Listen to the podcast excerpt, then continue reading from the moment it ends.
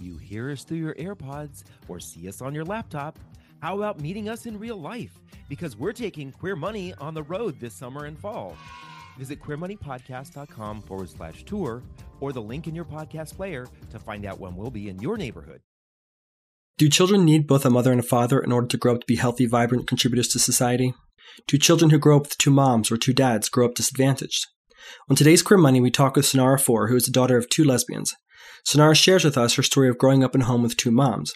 As a recent graduate of the University of Akron and a current student of the Certified Financial Professional Program, Cinara also shares why and how she became interested in financial planning as a career. MassMutual is sponsoring Queer Money because MassMutual supports the LGBT community. If you need financial assistance, please visit massmutual.com. There's personal finance for the masses. This is not personal finance for the masses. This is Queer Money. All right, welcome back to another episode of Queer Money. I'm especially excited for this podcast. So, we have our guest on today, Cinara Foor. She is the daughter of two lesbians. And a lot of people in our community are talking about having children or have children. And there seems to be this debate, constant debate in our country of, of how life is for the children who are born and raised in um, LGBT households. And so we wanted to talk with somebody and give us her experience, firsthand experience we met Cinara Foor at uh, a University of Akron Diversity and Women's Symposium a uh, couple months back, and uh, she is a recent college grad of University of Akron, and she is taking her CFP and getting into one of our favorite careers, financial personal uh, finance. I'll say, don't know exactly where she's um, pinned down her career. So, um, welcome, Cinara. Thank you guys so much. I appreciate that introduction. Absolutely. Thank you for, for joining us. Um, so, do you mind giving our listeners a little bit of background on who you are? Yeah. So again, my name is Cinara Foor. I'm a daughter of two lesbians. I was adopted from China at nine months old. Um, my one mother, Patty, and then I have another mother, Melissa. I know in my experience, when I say mom, everybody asks who, so I might refer to them by first name if it's a little bit easier to keep track of who's who in the story. But yeah, so I was adopted from China and my experience, my background uh, growing up is kind of unique and what led me to financial planning um, and kind of helped me choose my major in college. So when I was younger, we had a really what I would consider a normal childhood. For me, it didn't seem anything was different until I started reflecting and looking back. And I realized there's a lot of moments in my life that kind of led me to financial planning because of being raised by two lesbian mothers. So I can remember a time, I think it was when I was in first or second grade where my my legal mother by uh, legally would be Patty, but my other mother, Melissa, writes. So I remember, you know, having to be picked up early for a doctor's appointment or something. And I remember, you know, the assistant saying, Oh, like, who are you to this child? Like, you can't just take her from school. And so I remember that from an early age. And being a kid then, I didn't really think much of it, but I started picking up on things as I got older, you know, power of attorney, estate planning, you know, simple things that maybe straight couples with children didn't have to deal with because they were just automatically, you know, a biological mother or father to a child. So those were some of the experiences I had that kind of were, I guess, little hints in my life to drive me to financial planning. I also, our family, about uh, the junior year of my high school year, my family started to kind of fall apart financially. So my mother actually went through bankruptcy, um, and we lost our house. And that's what really led me to the University of Akron because at that point I, I wanted to go to college, but the financial problem of actually supporting myself and paying for tuition. So what led me to the University of Akron was um, the great faculty members and um, one of the recruiters was she helped me, you know, get to the University of Akron, you know, get into the honors college, make sure I knew the steps around financial aid. And I basically got a full ride to the University of Akron and with many scholarships and help from the teachers and professors there. And I'm essentially going to graduate with a very little debt. And that was a big goal of mine, especially knowing the financial burdens that my parents had just gone through knowing that I was even lucky enough to go to college and then being able to graduate.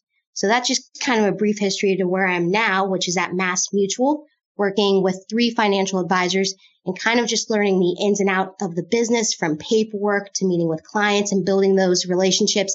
And more importantly, which I love is actually educating the client. So I love sitting down with clients and just watching them kind of connect with, you know, proposals we have or ideas or ways to help them really reach whatever goals they have or whatever dreams they'd like to fulfill in retirement. So that's why I've chosen financial planning and why I'm so passionate about it. That's great. That's awesome. So great. Thank you very much. That's that's uh, very interesting. I'm sorry. I'm going to just jump in here, Cinara. I, I think that's um, fascinating to me that at a very young age you were exposed to to some financial circumstances that not everyone gets exposed to. And instead of making it a negative thing in your life, you've turned it into a positive thing. Um, and I think that that's uh, very not just courageous, but I think also very opportunistic of you. That that that's a good thing that you're looking at this as a great way for you to help other people and your family not have to deal with situations like that. So commend you on that. That's awesome. Oh, thank you.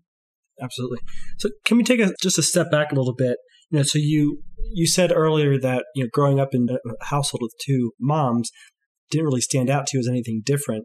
Um, when did you start to realize that there was a difference, and, and what sort of experiences did you have that made you identify that? I think it comes from and people from diverse backgrounds. I think it's never actually not feeling like you fit in or not feeling quote unquote normal. It's when other people start to pick it out. So in school, when you, you know, bring your parents in or my two moms would come, other kids would never say a comment, wouldn't be rude about it. It's usually, unfortunately, came from other parents. So there'd always be, you know, that house I couldn't go over to, or we couldn't have kids at our house for, you know, because of some odd reason, which was pretty much fake. So I guess when I was little, I didn't really catch on to it until um, probably about now, like my college experience, like looking back at those little things that occurred in my life, I didn't really realize that was like kind of discrimination and homophobia at that point. Right. But your parents apparently did a good job of kind of shielding you from that. Yeah, they were always very open about my background, being adopted. Um, my sister's also adopted from China. They explained, you know, you know, when two people love each other, it doesn't matter. So there really weren't a lot of boundaries growing up. It was really just a house full of just knowledge. And just when I had a question, they tried the best to either answer it or find a really good source to help explain it. And so I think that's also what pushed me into financial planning and never thinking that it's a male dominant field and specifically because at that my parents had just pretty much told me, you know, what do you want to do? Oh, you like this? Go ahead and try this. If it doesn't work out, why didn't it work out? So they were always really supportive and I never felt kind of boxed into one career one skill I had to have. Gotcha. That's great. So I, I imagine that growing up in, in a household with that kind of open mindedness just kind of made you think you could do everything or anything.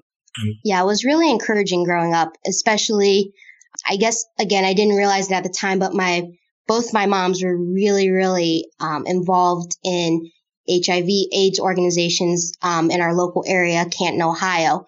And so I was just exposed to a lot of different community events, people, you know, working hard, working to better themselves, help others. So it was just a, a good place to be in growing up.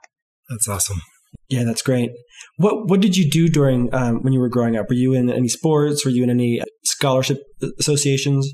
Yeah, so growing up, I had kind of a unique situation. And again, I, I have both my moms to thank, but I went to PCMS. It's a Montessori school. It's a little bit different than your average public school in the sense that you kind of get to work at your own pace. You get to find things that you're passionate about and challenging. It's kind of think about like a college experience where you have more freedom, but you're still learning, you know, the basics of everything. You're still going through a process, but it's just a little bit more fluid than say high school. So up until eighth grade, I had that background, which helped me immensely because again, it just really supported what my parents wanted me to know is that, you know, if you have an interest, if you have a passion, pursue it, try it. If it fails, try again so that was really helpful. And then I went to a pretty large public school, um, about, I think my graduating class was like 600 kids. And I came from a school where the seventh and eighth graders, there were 20 of us. So it was a little bit shocking, but it was good. It's a good high school. I went to Jackson High School in Massillon and I was just able to be a part of the DECA program. In the business program. So I could take college credit as a junior and senior in high school, which introduced me to um, the University of Akron and the business program. Wow, that's a very impressive upbringing. right, exactly. It seems like you've been uh, groomed all along the way to make these kinds of financial, uh, smart financial decisions for yourself, and and uh, that's awesome.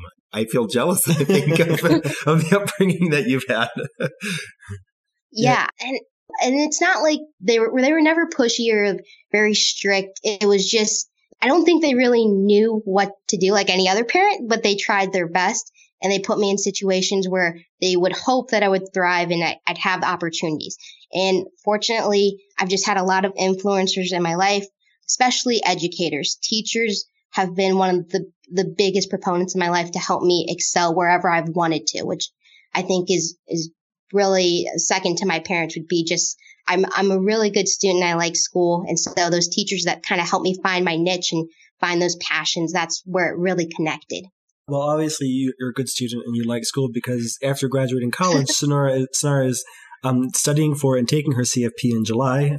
Um, so quite possibly when this podcast is is, is published, um, and then she's going to take her Series Seven industry license for the financial services. So um, neither of those are easy tests. No. so either either Cinara is a really good student or she's quite sadistic. well, I'm hoping I, am a really good student. I only have to take it once, and then maybe I'll just get to work and not have to be in student mode for a little bit.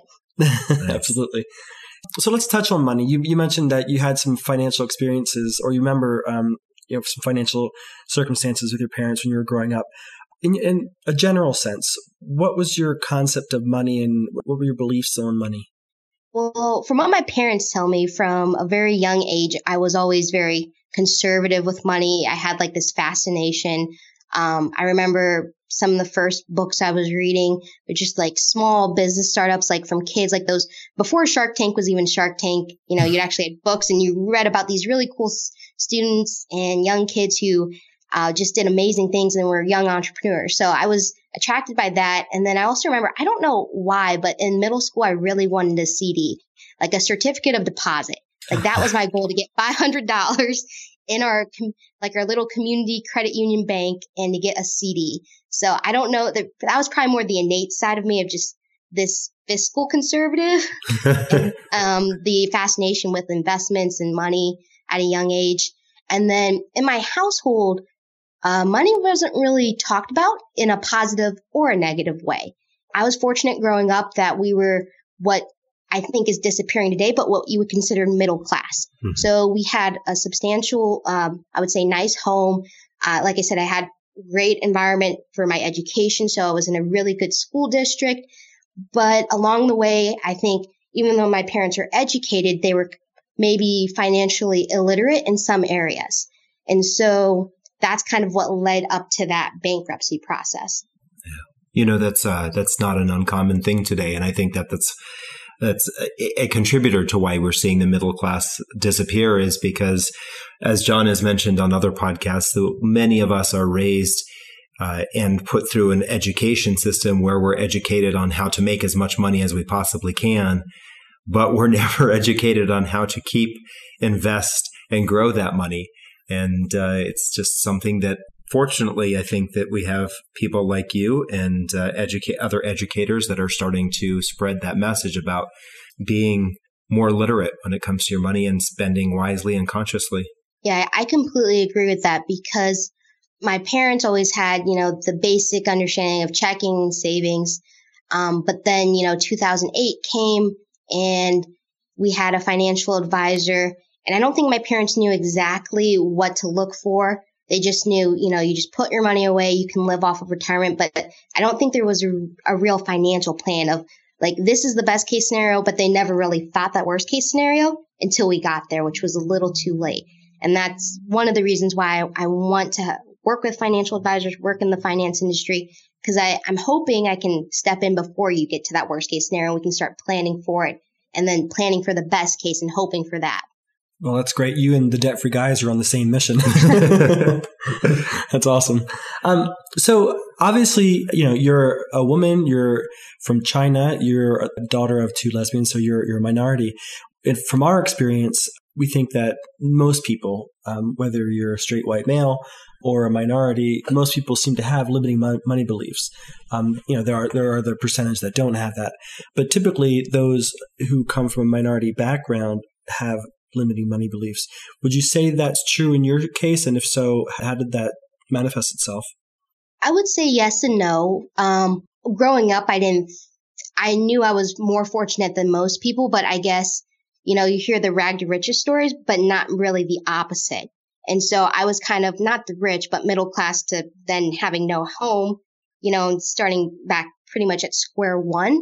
So I think that's where it kind of hit me was the more optimistic, you know, entrepreneur. You're in America. You can live the American dream. Then it kind of hit, you know, the worst case scenario that could happen. But it, it's actually made me a little bit stronger in the sense that I'm, I'm more optimistic. Um, I've been reading more. I've been educating myself even more. And I feel like there are limiting beliefs, but again, I think it's the people that you surround yourself with. And I know if I surrounded myself with people who are kind of fed into maybe that that sadness of going through bankruptcy, maybe I wouldn't have bounced back so quickly because it was right as I was entering my freshman year of college when I started talking to my professors about a major and they said, you know, what why not financial planning? Do you want to help people?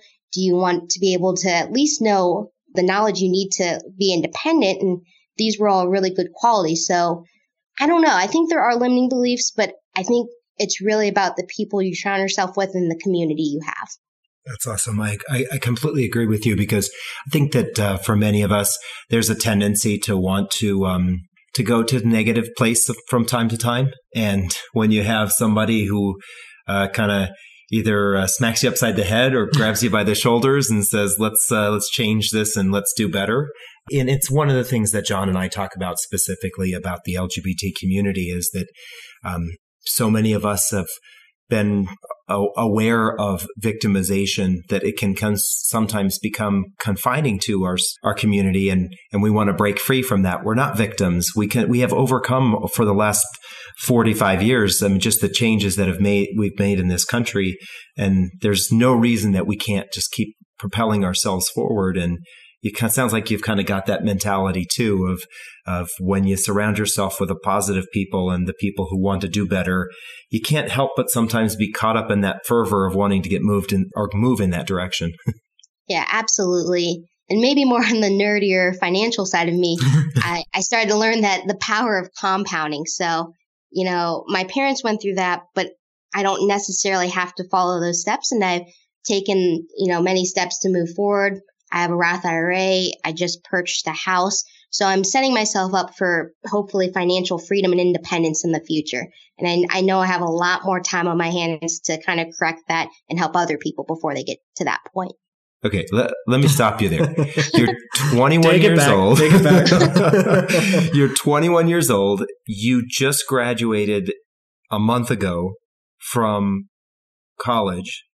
You are newer at your job and you have a Roth IRA and you've purchased a home. Correct. wow. So so many millennial a very modest home, but, but yeah, I'm taking those next steps. Right. That's awesome. So many um, parents of millennials would like to know how did you do that, Cinara? exactly. So uh, let me ask you, what made you want to do that? How did you do that? Well, like I said, it kind of started once we we went through that bankruptcy process. Um, it's a lot longer than I thought it was going to take, but essentially the house foreclosed, the bank purchased it, and my mom and I had moved just renting a house. And my finance background told me, you know, my mom's going to retire. Maybe she loves working, so maybe never, but essentially she'll hopefully retire and the thought process why are we paying six to eight hundred dollars in living expenses and rent and when I know we can get a house, build equity, I know the tax write-offs and the benefits.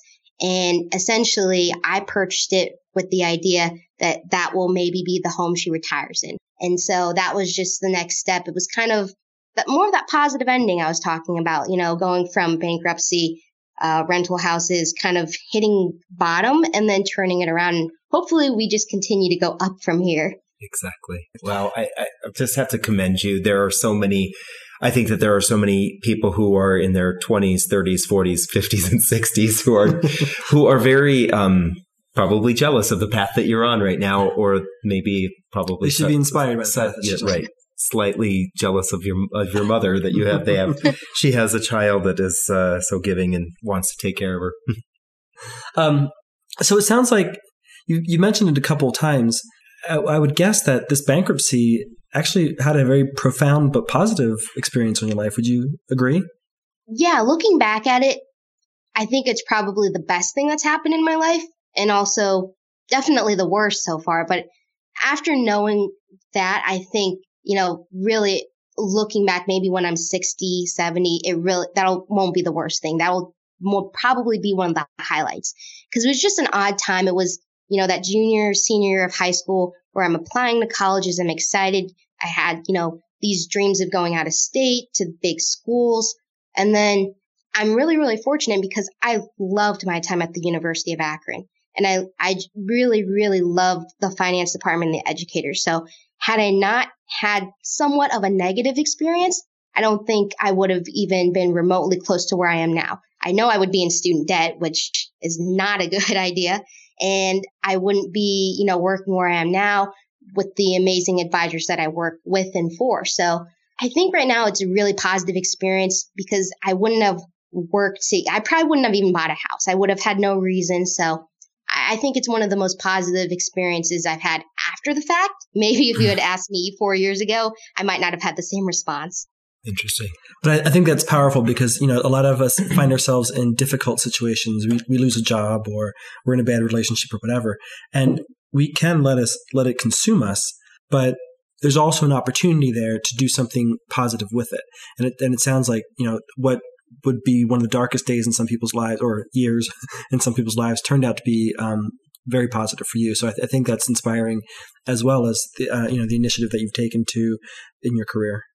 Thank you. Cinara, would you mind telling us a little bit more about your experience of going to school to become a financial planner and then your transition to working with Mass Mutual?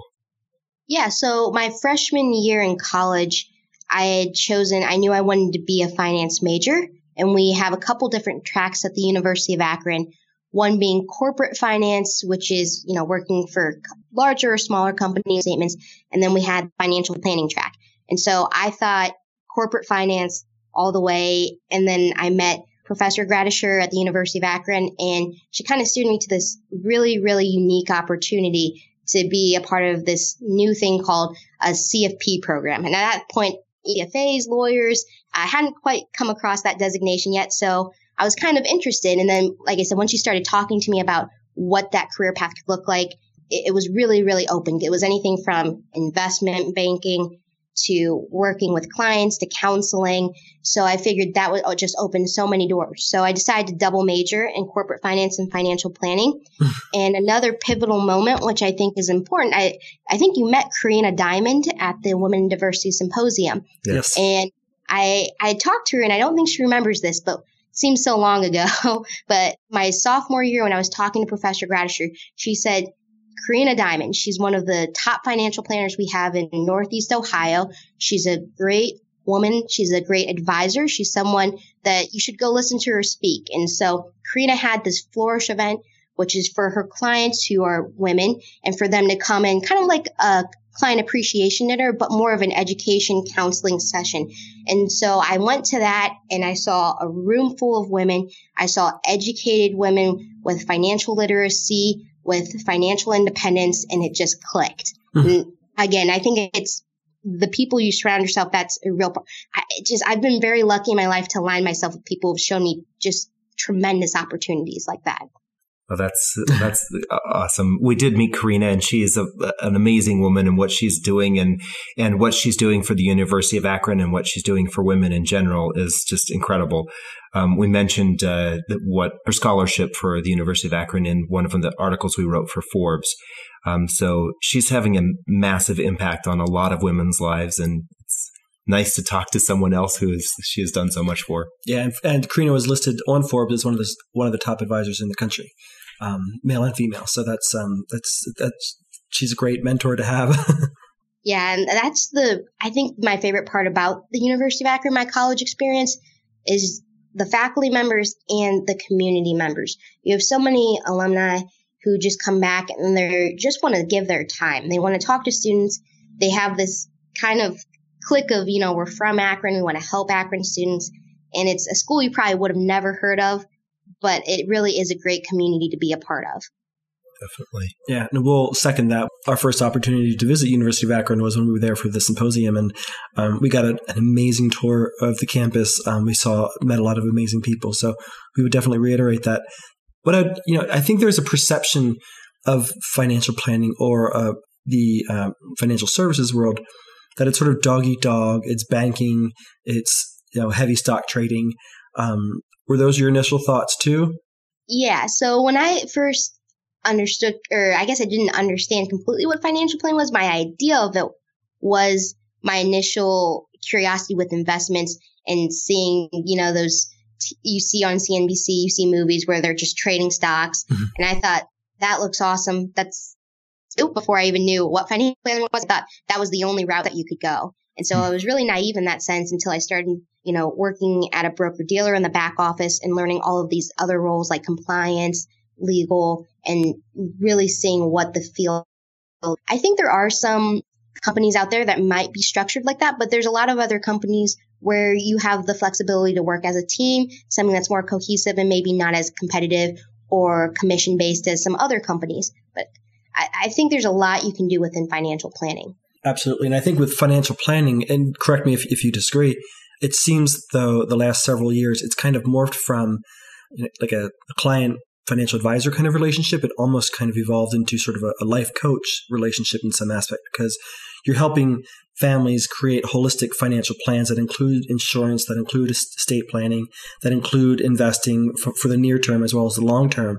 Um, and sometimes that requires some coaching, especially when the market is down. um, sometimes, you know, and that also requires a lot of understanding who your clients are because oftentimes they come to you with questions or needs but what they're saying is not exactly what they mean. So you have to really learn how to you know, peel back the layer, almost like as if you're a therapist. I guess I'll go back to maybe your first question because I initially, I guess I had more of a negative connotation of what financial planning is because of the bankruptcy process and because, you know, I thought my family had a financial advisor. How could we go through this? You know, what went wrong? But again, it was more of a learning experience of how I want to build, you know, the role I'm in now and how I want to see this practice succeed. And that is by building relationships, counseling, doing a full financial plan. And I think that's a positive place of where the industry is going. It's not going to be just the one off sales of insurance or, you know, you need a couple stocks here or there. I think we're getting to the point where it's more of a counseling position. And that's something a, that I believe is a positive direction. Absolutely. Yeah, there was just a, a study done that showed, I mentioned this on a podcast that we were on a couple, uh, last week, that people who have a financial planner tend to have 32% more investment income than those that don't. And they're more than likely to have 15 more additional financial services products, such as a retirement account, such as life insurance or long term care insurance, than those that don't. So I don't know uh, if what comes first, the chicken or the egg, but it seems like, you know, if, people who have a financial planner tend to tend to do better, you might want to consider getting a financial planner. Right. I, I also think I'm, I'm just going to go back to the fact that she, you work with Mass Mutual and we know Mass Mutual did a study recently about the lasting legacy of what you want to do with your life and how you want that to how that plays a role in your financial planning. And one of the things the study brought out was that there's a significant number of LGBT people who do not have a financial plan for their legacy uh, whether that's a will or an estate for themselves to take care of their their spouse or partner, or to carry that on even into the future. So like you said, there's this little bit of a kind of a counseling and coaching, the opportunities to be able to help people learn and benefit from all of those different tools that are available to them is really kind of the positive aspect that or the positive effect that you can have being a financial advisor these days or a financial planner. Yeah, I completely agree. I it's it's really hard because the advisor we had didn't really encompass that full holistic planning, but I, I think it's so important, especially LGBT community, because I know growing up, I don't think many professionals in general knew how to properly service my family and my parents. I think there was a lot, there was kind of that knowledge gap of when we went to do taxes with the CPA, how do you plan for that? When we talk to the financial advisor, you know, what does that look like when you're listing your accounts? How are the beneficiaries listed? To again, I think I first talked to my parents about a will maybe when I started the program of two, three years ago, just kind of seeing what they did before. And luckily nothing tragic ever happened, but I don't know if, if back then the right, the right documents or the right process would be in place. Mm-hmm. So I think it's definitely important that there's that education gap and planning gap for the LGBT community. Absolutely. And therein lies why we have this podcast to talk about the financial nuances of the LGBT community. even though same sex marriage passed in June of 2015, there are still some unique concerns and considerations. right. And we have, we will most likely have champions like you. So Absolutely. we appreciate that. yeah, exactly. So that leads me to my next question as we're wrapping this up. What is, uh, what does Cinara's career look like? I'm not really sure, to be honest. I'm just so focused on studying for the CFP and Series 7 I've just like not, I've had tunnel vision since graduation, just worked really hard towards that. But event, I know I want to stay in the financial planning industry. I'm a true student at heart. So I know in the next few years, I'll either go back to graduate school or law school. I'm just one of those people who just love school and continual education. So I might maybe become a teacher in the financial planning industry might be a professional five, ten years from now, maybe on the legal side. I'm not quite sure. I really enjoy working for Mass Mutual and I love the team members I work with. So I'm very happy with where I'm at right now. But I know school is definitely in the future. Gotcha. That's awesome. And it sounds like you, you have a wealth of knowledge already. So what advice would you share or teach to some of our younger listeners who might um, currently be students or thinking about going into college? What advice would you share about money or college? What was really impactful for me at my college, the University of Akron, is just the scholarship and financial aid process. Without that, I would not have been able to go to college or get an education. And so I think there's a lot of maybe don't take full advantage of that. And I know, um, actually at my school, I maxed out my scholarship. So I was, I could technically be awarded one, but not receive the money because I've had too many scholarships. And I think that's a that's a great problem to have. I'm very fortunate to have that problem. It shows you how many people don't apply for things because they think it's either too hard or you have to write an essay. Maybe you're not the best writer. I know I'm not the best writer, but I think the more chances I just I put an application together and I put my name out there, the more chances I had to get a yes. And every now and then you get a no, and that's okay. But I think that's a really important lesson I think I've learned kind of how to hack that financial aid process and how to get the most out of your money because I was also very fortunate enough to pay for my study abroad trips um, through that process. Secondly, I, I would recommend contributing to a Roth IRA. I'm a big proponent of that. Again, here's my nerdy side, but I'll sit there and I'll, you know, say worst case scenario, 2% compound for in my 60s. You'd be surprised even with $5 a week or $10 a week um, so I'm a big proponent about just saving now and making sure you're smart about your, your debt to asset ratio. Cause I have credit cards, but I make sure I never pay interest. I just use that free money for 30 days and pay it off in full. I think those simple things, especially with millennials and other students my age are going into college, like student debt. I took out, I have one loan for $5,500 and I actually just did the calculation, uh, this week that if I pay it off now, it would actually be a disadvantage. If I pay $50 a month and let the money sit in the bank, it's going to compound faster than what they're actually charging me. And that's because I got a subsidized loan, which the government pays the interest while you're in school. So you basically borrow money, but you, again, you have to be careful about because if you're not disciplined, then you do have debt, you know, 10 years from now. But I think it's really looking into the details. And if you can sit down with someone or a financial planner or even someone who's really good at Excel because half the stuff I do is just in Excel for my numbers.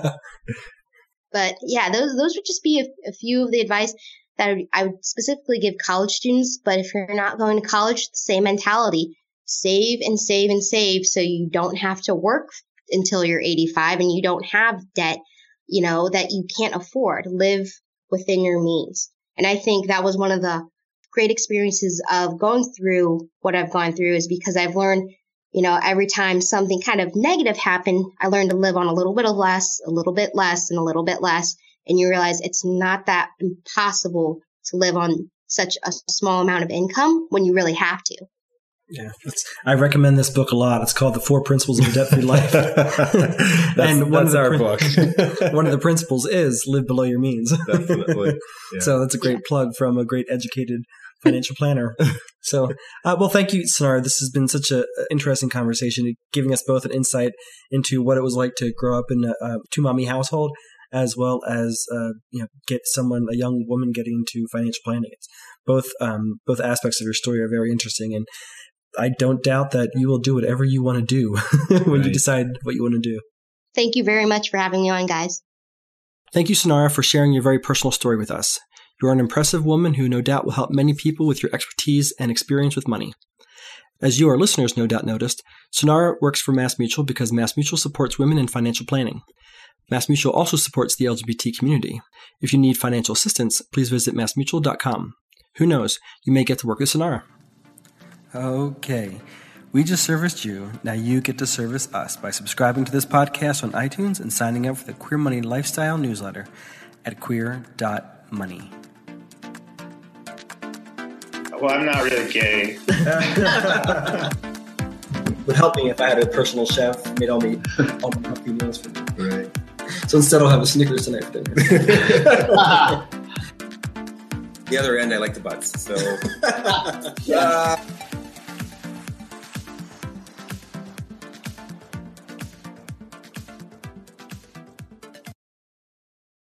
From Los Angeles, California to Winooski, Vermont, we're taking Queer Money on the road. Join us as we gamify personal finance with Queer Money Bingo or catch our signature Live Fabulously, Not Fabulously Broke talk, and so much more in between. Check out queermoneypodcast.com forward slash tour or the link in your podcast player regularly for date and location updates.